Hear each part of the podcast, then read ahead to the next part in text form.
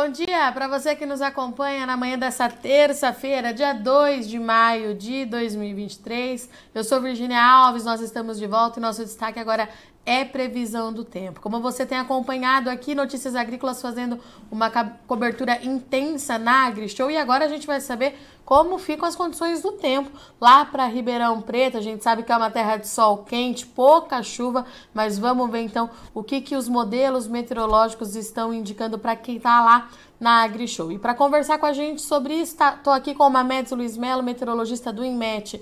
Mamedes, seja muito bem-vindo, bom dia! Bom dia, Virgínia. Muito bom dia a todos os internautas aí de Notícias Agrícolas. Ribeirão Preto está bombando no sol, viu, Virgínia? Nada de chuva por lá, somente calor.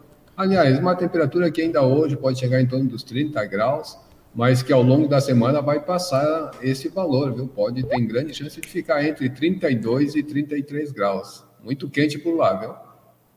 Mamedes, tá bombando de sol, tá calor pra caramba e a feira tá lotada. A gente consegue ver tudo isso nos mapas? Conseguimos, sim, Virgínia. Eu vou começar mostrando aqui pelo menos um cenário do que vem ocorrendo até hoje, né, Virgínia? Reparem que desde... Essa figura aqui é do dia 30, né, de domingo, né? Repara que já Ribeirão Preto, nessa área aqui da região norte, aqui de São Paulo, nada de nuvens, tá uma parte mais escura. Isso aqui é uma imagem do topo de nuvens, então a parte vermelha é um sinal de uma nuvem mais profunda na atmosfera e uma probabilidade maior de chuva. Então a gente repara que desde domingo, esse cenário, a convecção somente se espalha lá para a região norte e nordeste, um sistema frontal se aproximando aí da região sul. Já ontem, esse sistema já atingiu o Rio Grande do Sul. Essas áreas se intensificaram aqui no período da tarde, então não mudou muito. E esse cenário aqui, ausência de nuvens, tanto ontem, tanto hoje, está sendo provocado por um sistema que nós chamamos de vórtice, tá, Virgínia? É lá nos níveis médios da atmosfera, em torno de 5 km de altura, onde a circulação dele aí, no caso... espanta, né, vamos dizer assim, essa nebulosidade é tudo para o extremo dele.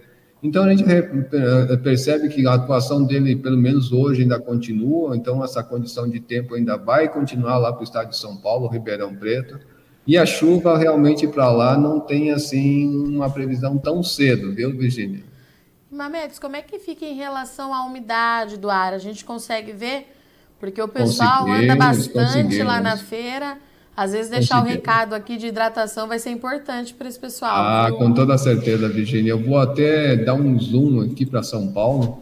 Eu começo mostrando aqui a temperatura, né? Então a temperatura lá vai ficar em torno aí dos 30 graus hoje, mas a tendência é de aumentar ao longo da semana, como eu estou mostrando no mapa aqui. Então, aumentando a temperatura, né, consequentemente, a umidade também deve começar a cair, porque elas são inversamente proporcionais.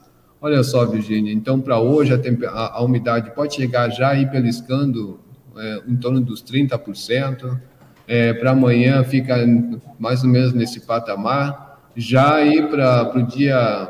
para o dia 5, né, lá para sexta-feira agora, já temos chance dessa umidade ter algum pico abaixo de 30%, Virgínia. Então, em média, ela vai se manter aí em torno de 30%, mas que não deixa de ser uma umidade baixa, né, porque o ideal para o ser humano é entre 60% e 70%.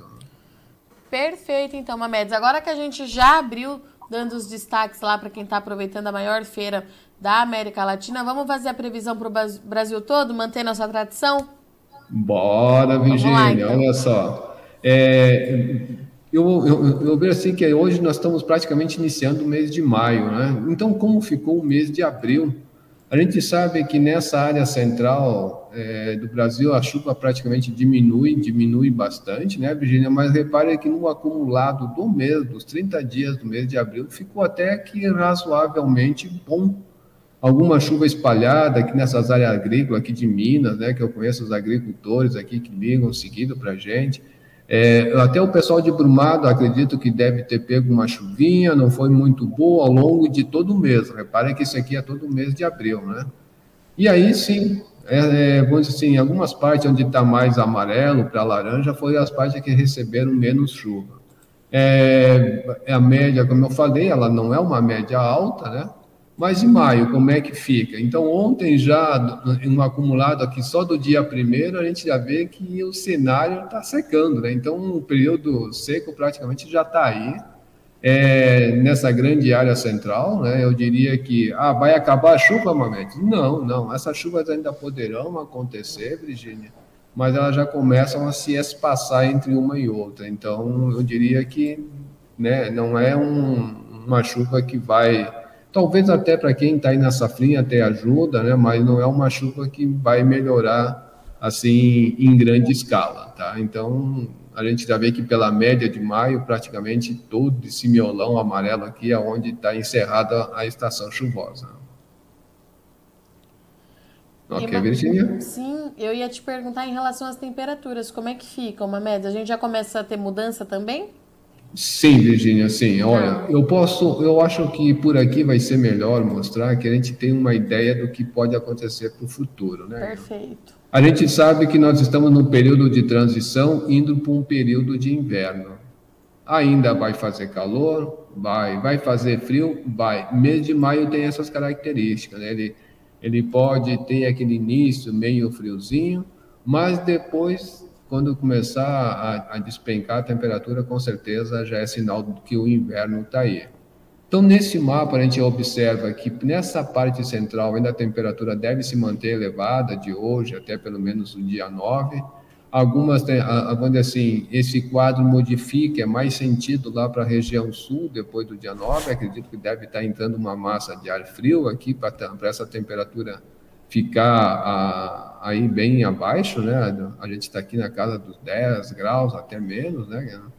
Então, alguma massa de ar polar já pode entrar, mas depois vem o calorzinho, aí depois sim, aí a gente já entra junho com temperaturas aí com cara de inverno. Agora, eu ressalto, viu, Virgínia, que nós estamos aí num cenário com um El Niño, aí podendo já se estabelecer no trimestre, maio, junho e julho, acredito que mais para julho.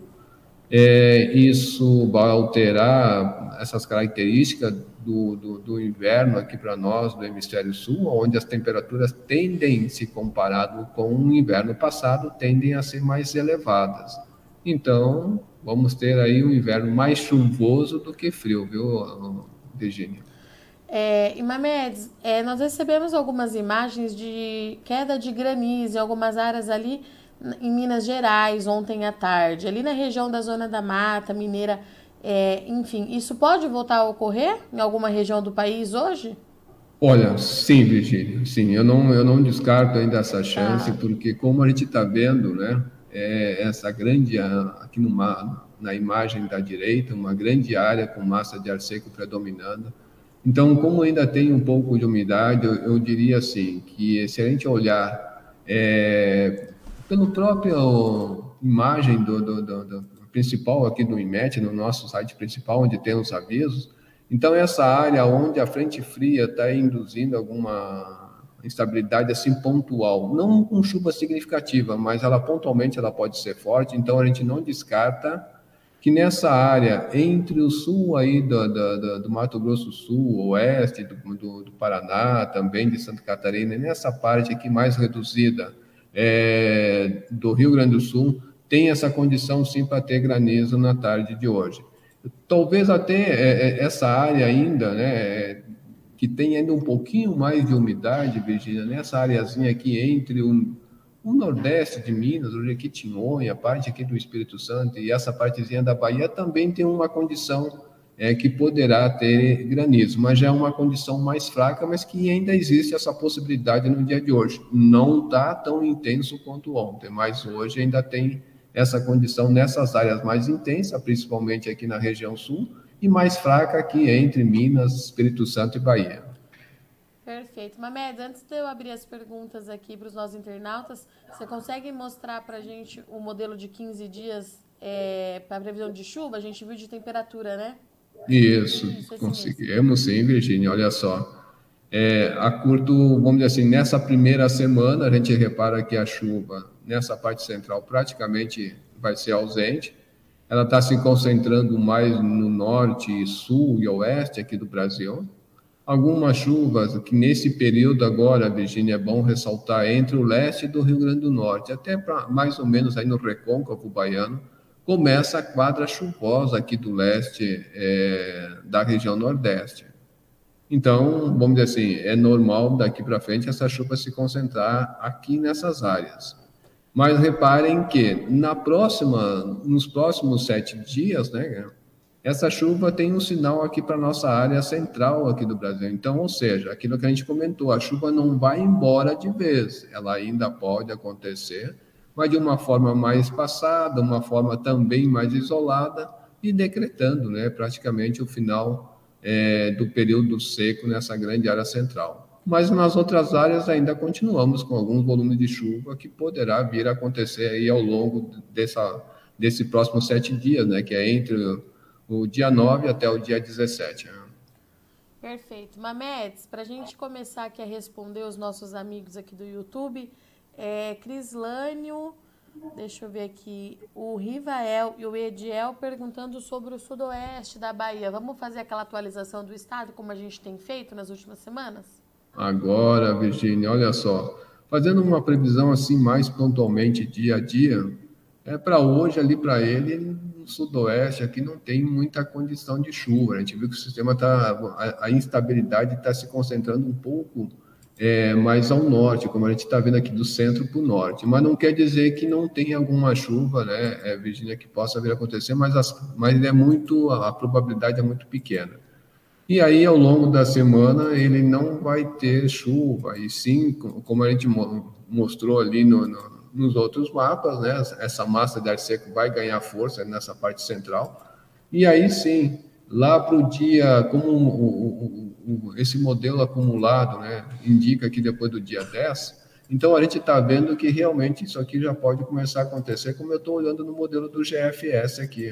A gente já sabe que provavelmente vai ter um outro sistema ali, indo em direção aqui pelo litoral, pela região sudeste, e depois do dia 12, 11, por aí, é que a chuva começa a acontecer para ele. É claro que é uma projeção que o modelo está jogando ali mais para frente, mas que de uma certa forma existe aí, né, uma chance dessa chuva voltar a acontecer naquela área, mais aí do dia 12 para frente. E o José Rafael está perguntando previsão para Maringá, ali no noroeste do Paraná.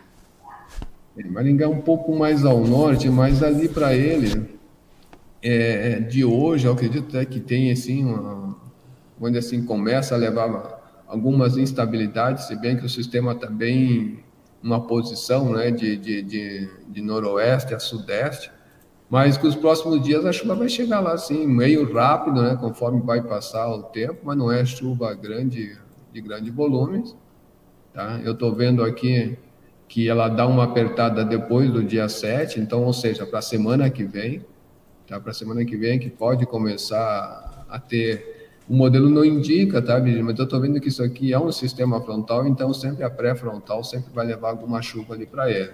E aí sim, conforme passa, né, eu estou vendo aqui, ó, do dia 9, esse sistema está indicando já a chuva ali para, no caso do modelo do GFS, dá uma chuvarada, mas vai embora, não fica por muito tempo, não. E o Honorato Magalhães, bom dia, como deve ficar o tempo para Capelinha, Minas Gerais, para o mês de maio e junho? Em abril, depois do dia 10, choveu uns 100 milímetros, a região ficou 72 dias sem chuva. Nossa Senhora. Capelinha. Agora não pode chover ali, que eles vão começar a colher café, viu, Mamedes? Puxa vida, mas ali, essa condição de chuva, tá, Virgínia? Ela não vai ser uma chuva que vai ficar por muito tempo, conforme eu estava mostrando aqui, né? Então a gente observa que para esses dias não tem condição de chuva, né? A gente está sob esse sistema, né, que está espantando toda essa nebulosidade aí dessa parte central, tá? Mas repare que depois do dia 9, dia 10, aí sim já pode começar a acontecer alguma coisa ali para ele.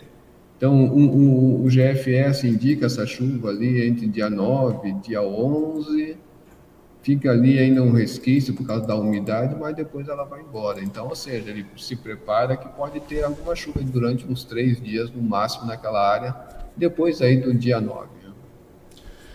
Perfeito. Mamedes, muito obrigada pela sua previsão, pela disponibilidade mais uma vez. Eu te espero aqui na sexta-feira para a gente atualizar aí as condições do tempo nas principais regiões produtoras do país. Uma boa semana para você.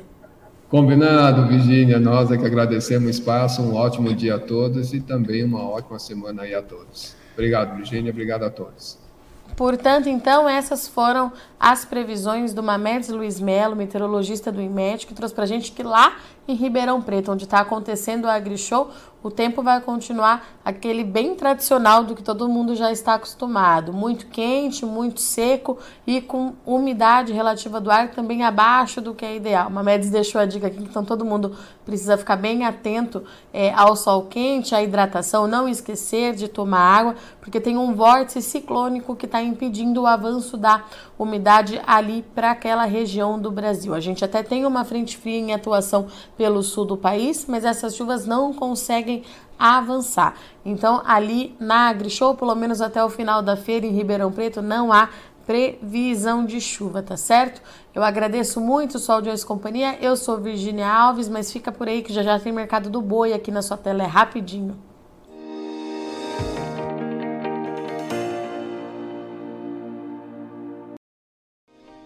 Se inscreva em nossas mídias sociais. No Facebook, Notícias Agrícolas. No Instagram, @Notícias Agrícolas. E em nosso Twitter, @Norteagri. E para não perder nenhum vídeo, não se esqueça de nos acompanhar no YouTube e na Twitch, Notícias Agrícolas Oficial.